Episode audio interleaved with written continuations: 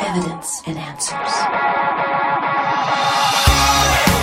One question that a seemingly growing number of individuals in recent times have asked is whether or not every word of Scripture is inspired truth. Infidels, atheists, and skeptics have long ridiculed the idea of biblical inerrancy. That is, they do not believe that the Bible, whether in its original or current state, is free from error and untruths. Let's examine this more closely. You're tuned to Evidence and Answers with your host, Pat Zukeran. Pat is an author, teacher, and international speaker in the area of Christian apologetics, the defense of the Christian faith. In today's episode of Evidence and Answers, Pat will continue on with his series on the Bible. Here, with the conclusion to his interview with guest Dr. Norman Geisler, they will discuss the inerrancy of the Bible. Here's Pat now with part two. And these contemporary views have now for uh, over a hundred years now been eating away at the doctrine of inerrancy, and a lot of them have found it an easy way to make peace with their culture. And if culture is contrary to Christianity, then you're going to be making peace with that which is contrary to your faith.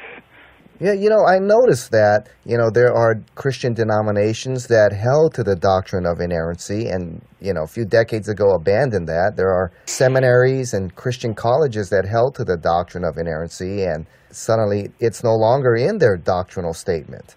Do you say that it's because of the pressure coming from the culture and the ideas of the culture? Uh, absolutely, and you'll find that a lot of Christian colleges have drifted away because uh, they've gotten into liberal arts and uh, into the contemporary culture, and their professors went away to these schools and they got PhDs in order to get academic acceptability. And what happens is they compromised uh, doctrinal integrity for academic respectability. The good news is that the 300 scholars in 1978 of the ICBI, the International Council on Biblical Inerrancy, took a stand on it, and many seminaries accepted it, and the whole Southern Baptist Convention was brought back into orthodoxy. They had drifted away from it by the stand that was being taken by people. And so, one denomination, the largest Protestant denomination in the world, the Southern Baptists, was brought back from the precipice of, of denying inerrancy by Paige Patterson and many other people who took a strong stand and who stood with us and the other 300 scholars in Chicago. And so the the good news is the seminaries reversed course in many cases.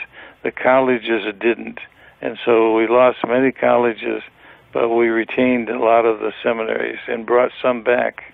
Well, that's encouraging to hear. You know, it seems like once the doctrine of inerrancy falls, and usually that seems to be one of the first that a denomination or a institution would surrender. And after that, it seems like other doctrines, just like a domino effect, begin to fall after that. No, it makes sense. You know, if the if the if inspiration is limited to only certain areas of the Bible, then what's going to happen? What's going to happen is you're going to say, well, here's an area that's not essential. This is a peripheral matter, so you're going to deny that, and then you're going to say, well, where do I draw the line? You know, like one recent scholar, uh, Mike Licona, drew the line in a in a passage in Matthew 7, 26 where Jesus was resurrected from the dead, and right in the same passage, in the same pericope, as they would say, it goes on to say, and as a result, uh, many of the saints were resurrected. Uh, say, well, you don't have to take that as uh, inerrant. We, we believe that Jesus died and rose from the dead, but we don't believe that these other saints were literally raised. Well, where do you draw the line? And the same scholar, uh, Michael Licona, in his book on the resurrection, says, well, sometimes we don't know where to draw the line.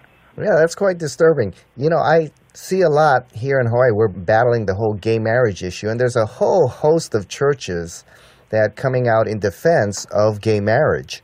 And when we point to them certain passages on homosexuality, Romans 1, or the story of Sodom and Gomorrah, 1 Corinthians 6, they tend to dismiss that and say, well, that's either cultural or Paul meant something else, or, well, that's, you know, like Sodom and Gomorrah. That story really never happened. It's more allegorical.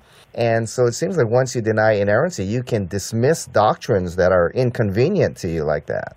Absolutely. You got to you've got to eliminate a lot of the Bible. Leviticus chapter uh, 18, along with First Corinthians 6 and Romans 1 and Genesis 18, and all of these passages in the Bible, they're very clear and emphatic. They've, by the way, they've discovered Sodom and Gomorrah. If they think it isn't literally true, they ought to go with uh, our professor of uh, archaeology who has unearthed the real Sodom and Gomorrah and their bodies severed right at the uh, belt. There's material that uh, had to come from outer space because there's nothing on Earth that can uh, produce heat that hot to produce this uh, certain rock that is produced.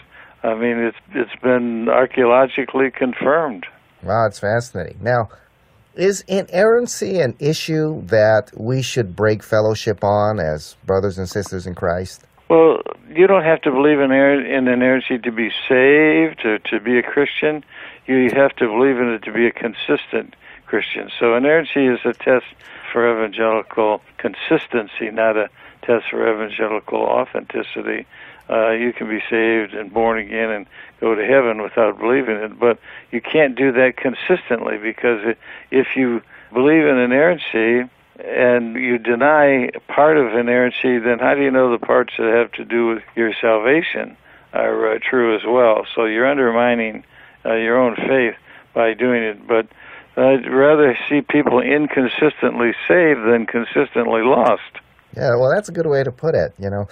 Now, some issues are hot button issues, and uh, they don't violate the doctrine of inerrancy, but some people say that they do. You know, for example, you know, some popular hot button issues are uh, old Earth, young Earth creationist view. Some people say if you don't hold to a literal 624 hour day, 6,000 year old universe, then you've denied the inerrancy of the Bible. Or if you don't hold to a worldwide flood, if you hold to a regional flood view, you deny the inerrancy of the Bible. So there's some hot button issues that people say if you don't hold to this particular point, you've denied the inerrancy of the Bible. Aren't, aren't there some hot button issues like that out there that we could have different interpretations? Well, absolutely. There's a difference between inspiration and interpretation, and uh, the doctrine of inerrancy doesn't say that every interpretation that we have of the Bible is is correct. It just says that the Bible is inspired and everything in it is true. What the particular truth is, you're going to have to discover by a correct interpretation of the uh, Bible, and that's important too. But it's not as important as the doctrine of inerrancy, because the doctrine of inerrancy is the foundation for everything that we know about the Bible. It's the foundation for the creeds that confess that there's one God, that Christ died, that He rose from the dead. Is the foundation of our faith. It's, a, it's the foundation of our salvation. So we can't give up on the doctrine of inerrancy, but on the other hand, we shouldn't uh, demand that every interpretation that uh, every Christian has of every passage is going to be without error because uh, interpretation is a human thing and we can err, whereas inspiration and inerrancy is a divine thing and God can't err. Yeah, I guess the question then is when is one's interpretation of the scripture jeopardizing the doctrine of inerrancy? Well, I, I, one's interpretation of Scripture is jeopardizing inerrancy when he interprets the Bible to be teaching limited inerrancy. That's for sure because it under, undermines it. Uh, when he denies one or more of the fundamentals of the faith, and they're uh, stated in the early creeds of the uh, Christian Church, and they're logically foundational for all of the doctrines that make salvation possible. So when it comes to the essentials of the faith, uh, in essentials unity and non-essentials liberty, and in all things charity. Yeah, so give us an example. You kind of briefly alluded to one where one's interpretation of Scripture would be jeopardizing the doctrine of inerrancy. Well, uh, if you say, for example, took an allegorical interpretation of Scripture, you say, well, the Bible speaks allegorically. Well, then how do I know it's not speaking allegorically when it speaks about Adam and Eve? They weren't literally true, and the New Testament says they were in uh, Matthew 19 and many other passages. Or if they say it's allegorically, say, well, how about Jesus' death and resurrection? If you take that to be an allegory, then you can't be saved because The Bible says clearly in 1 Corinthians 15, if Christ be not risen, our faith is in vain, we're still in our sins, and we're of all men most miserable. Yeah, now, there are alleged errors or contradictions in the Bible.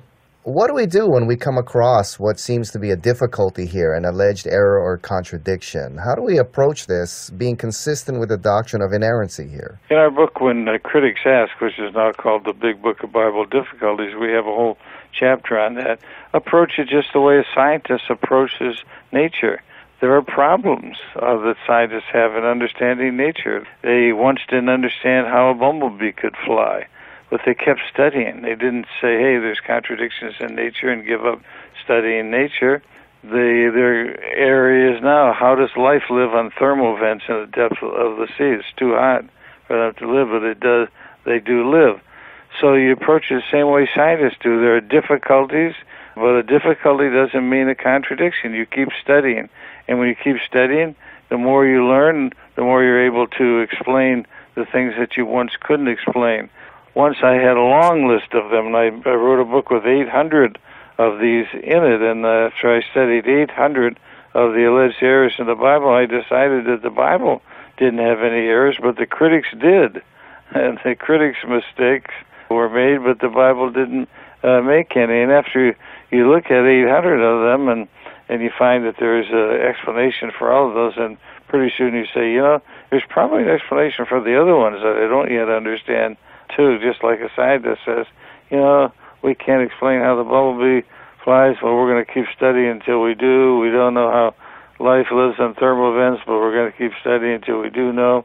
So it's a, there's a direct parallel between the study of God's general revelation in nature and, and the study of God's special revelation. Yes, you know, and in that chapter you talk about Augustine's dictum here. Probably three conclusions we should come to when studying what seems to be a problem in the text. Explain that for us a little bit. Well, St. Augustine was a very wise man. He lived around 400 AD and he wrote a lot of books, and he was one of the great Christian thinkers of all, all time. And he said, when it comes to Scripture, there are really four alternatives. Either God made a mistake, perish the thought because God can't make a mistake, or the translation is wrong, or the manuscript is faulty, or you have not interpreted it correctly. So there are really only three viable alternatives. We dare not say that God made a mistake. Uh, we have to look and see is the manuscript uh, correct? Is the translation accurate? And how about my interpretation? Usually it boils down to my interpretation. Yes, you know, the Bible is not an error, but, you know, history has shown our interpretation of the Bible has sometimes been an error. Right. And uh, look at all the uh, people who have identified the Antichrist. There's a, a scrap heap of uh, books on Hitler and Mussolini and uh, Henry Kissinger and who, who else that they thought were the Antichrist. So you got to be very careful not to confuse your faulty interpretation with God's errorless inspiration. Right. So, you know, one of the points you make is just because Christians have erred in their interpretation doesn't mean Christians should lose faith in what the Bible teaches. No, no, just because we made mistakes in interpreting the Bible doesn't mean the Bible made mistakes in interpreting who we are. Now, Dr. Geisler, when we talk about inspiration and inerrancy and infallibility, uh, one of the points we need to make clear is we're talking about the in the original manuscripts, right? Not the copies or the translations we have today. Yeah, that's remember Augustine's dictum we just talked about. There can be errors in the copies on the manuscripts. There can be errors in the translation. There can be errors in interpretation. But there cannot be errors in the original because God breathed out the original. He didn't breathe out every copy. He didn't breathe out every interpretation of the Bible, but he did breathe out the original manuscripts. Just like the original Adam, when he created Adam, he didn't have any flaws. He didn't have any errors, any imperfections. Now he sinned and got imperfections later, and those imperfections have been passed on to his posterity, you and I, and everyone else. But the original Adam, you can't imagine God creating an Adam with one broken arm and a broken leg, you know, and cancer and, and his right cheek or something. God can't make an imperfect original. It can get imperfect by going against God's way and will, but he can't make an imperfect original. Right. So we don't have the originals, but what we have are copies of copies of copies passed to us throughout the centuries. And how accurate are our copies, are our modern translations to the original text? Very accurate. Uh, you know, it bothers some people we don't have any originals. There is no original Aristotle, book on Aristotle, or Plato, or Thucydides, or anyone from the ancient world. We don't have any original Homer, original anything.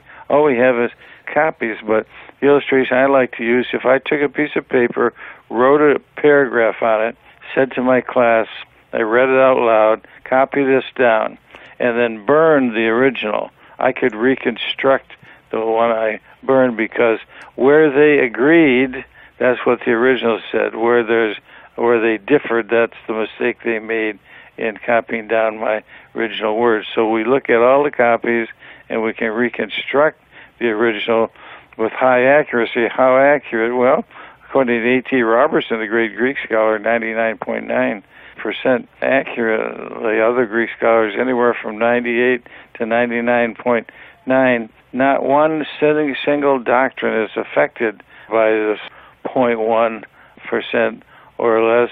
All of the essential doctrines come through. If I wrote, for example, a text, if I text uh, a friend and said, "You have won a million dollars," I make one mistake, one spelling mistake in it, will he pick up his money? Yes, because you can tell from the rest of the sentence in the context what was being said. So in the Bible, there are minor errors in our copies, but they don't affect the message, and we, we should all pick up the gift that God wants to give us through it, namely eternal life.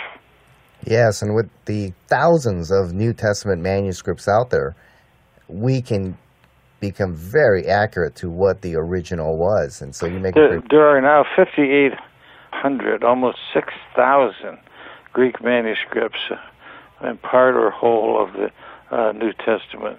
There are, on top of that, about 19,000 in other languages, early languages like Latin and Ethiopic and Coptic, so forth. That makes 25,000 manuscripts of the Bible in Greek or the other early languages. There's nothing like that in the ancient world. The most manuscripts we have of any other book now is uh, Homer, and with the recent discoveries, there are only 1,800 copies of Homer, whereas the New Testament we have 6,000 plus the 19,000 other ones. Right, so we can be very confident in the copies that we have now. You know, Dr. Geisler, there are some skeptics who say that, well, you know, the biblical authors do quote some apocryphal or even heretical works. For example, in Jude 9, Jude speaks of Michael the archangel arguing with Satan over the body of Moses. And Jude here is quoting from an apocryphal source, the Assumption of Moses. Does Jude and other authors quoting these kinds of apocryphal sources affect the doctrine of inerrancy here?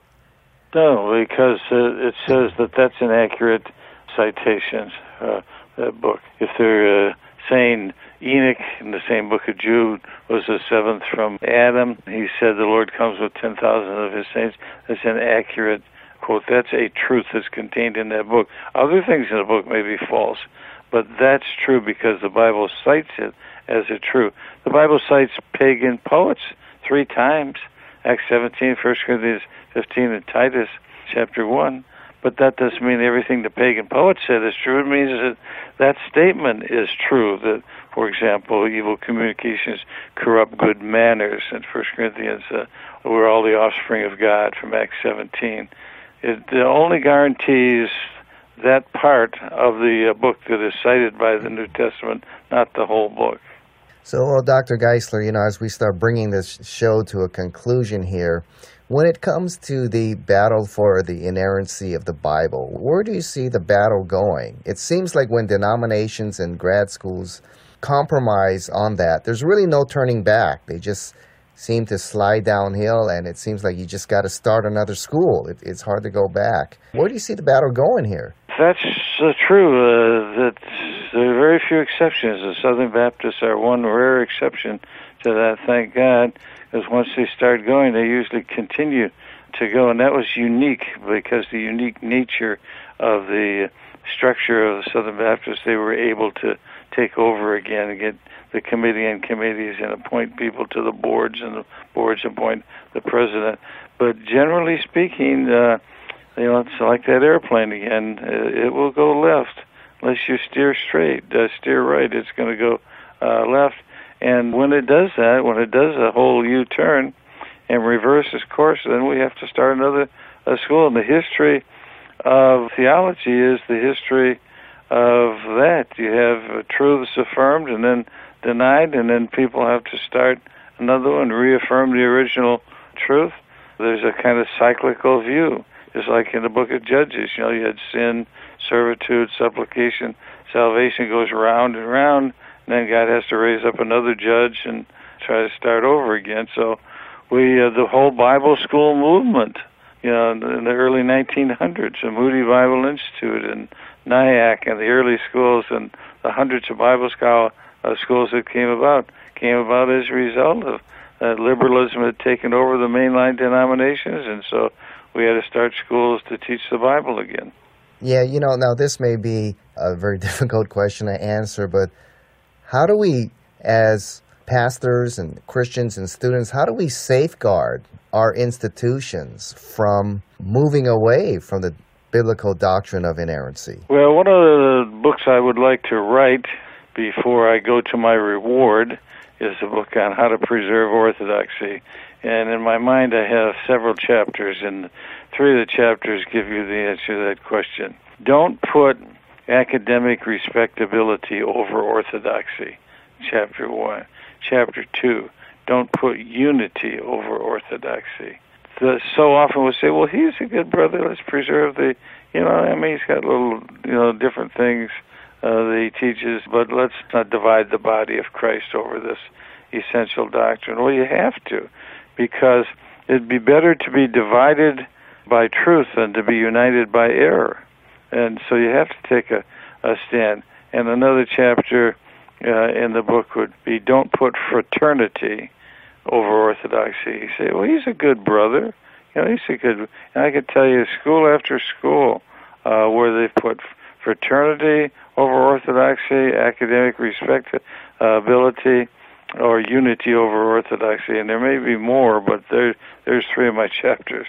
You bring up some very good points. I mean, it's within our nature, I guess, to try to all get along, but sometimes you know, truth will set you free, but sometimes it will offend. And Jesus ended up having enemies, and, and so did Paul and the apostles. Well, let's make sure that we uh, make majors out of majors and minors out of minors. You know, the problem with Christians is we make major doctrines into minor doctrines. That's the liberal problem. And fundamentalists is we make minor doctrines into major doctrines. You know, like the age of the earth becomes a test for orthodoxy. There's nowhere in the Bible that gives us the age of the earth or how old the universe is. So it shouldn't be one of the fundamental doctrines. No creed ever made a statement on it. So we take minor things and make them into major things. Let's major on the majors and minor on the minors. Great words of wisdom. You know, Dr. Geisler, if we want more information on you and this whole battle for inerrancy, where can we go? To the website, defendinginerrancy.com. Uh, we have 5 million hits up there. We have 50,000 people make contacts, and we have a, a petition up there people can sign and take a stand defendinginerrancy.com. Fantastic. Well, our guest has been Dr. Norman Geisler, one of the great defenders of the Christian faith of our generation. Uh, I recommend every one of his books and his website there, Defending Inerrancy. Great resource for every believer. Dr. Geisler, thanks for being with us. Hey, thanks. God bless you. We hope you enjoyed Pat's interview with Dr. Norman Geisler as they discuss the inerrancy of the Bible. If you found this broadcast to be a blessing, please consider partnering with us. Evidence and Answers relies on the generous donations from you, our listeners. For the opportunity to donate and keep us on the air, head on over to our webpage. That's evidenceandanswers.org. We have a wide variety of resources available for you, including articles and more audio for you to listen or download. Join us again next time on the air or online for more evidence and answers.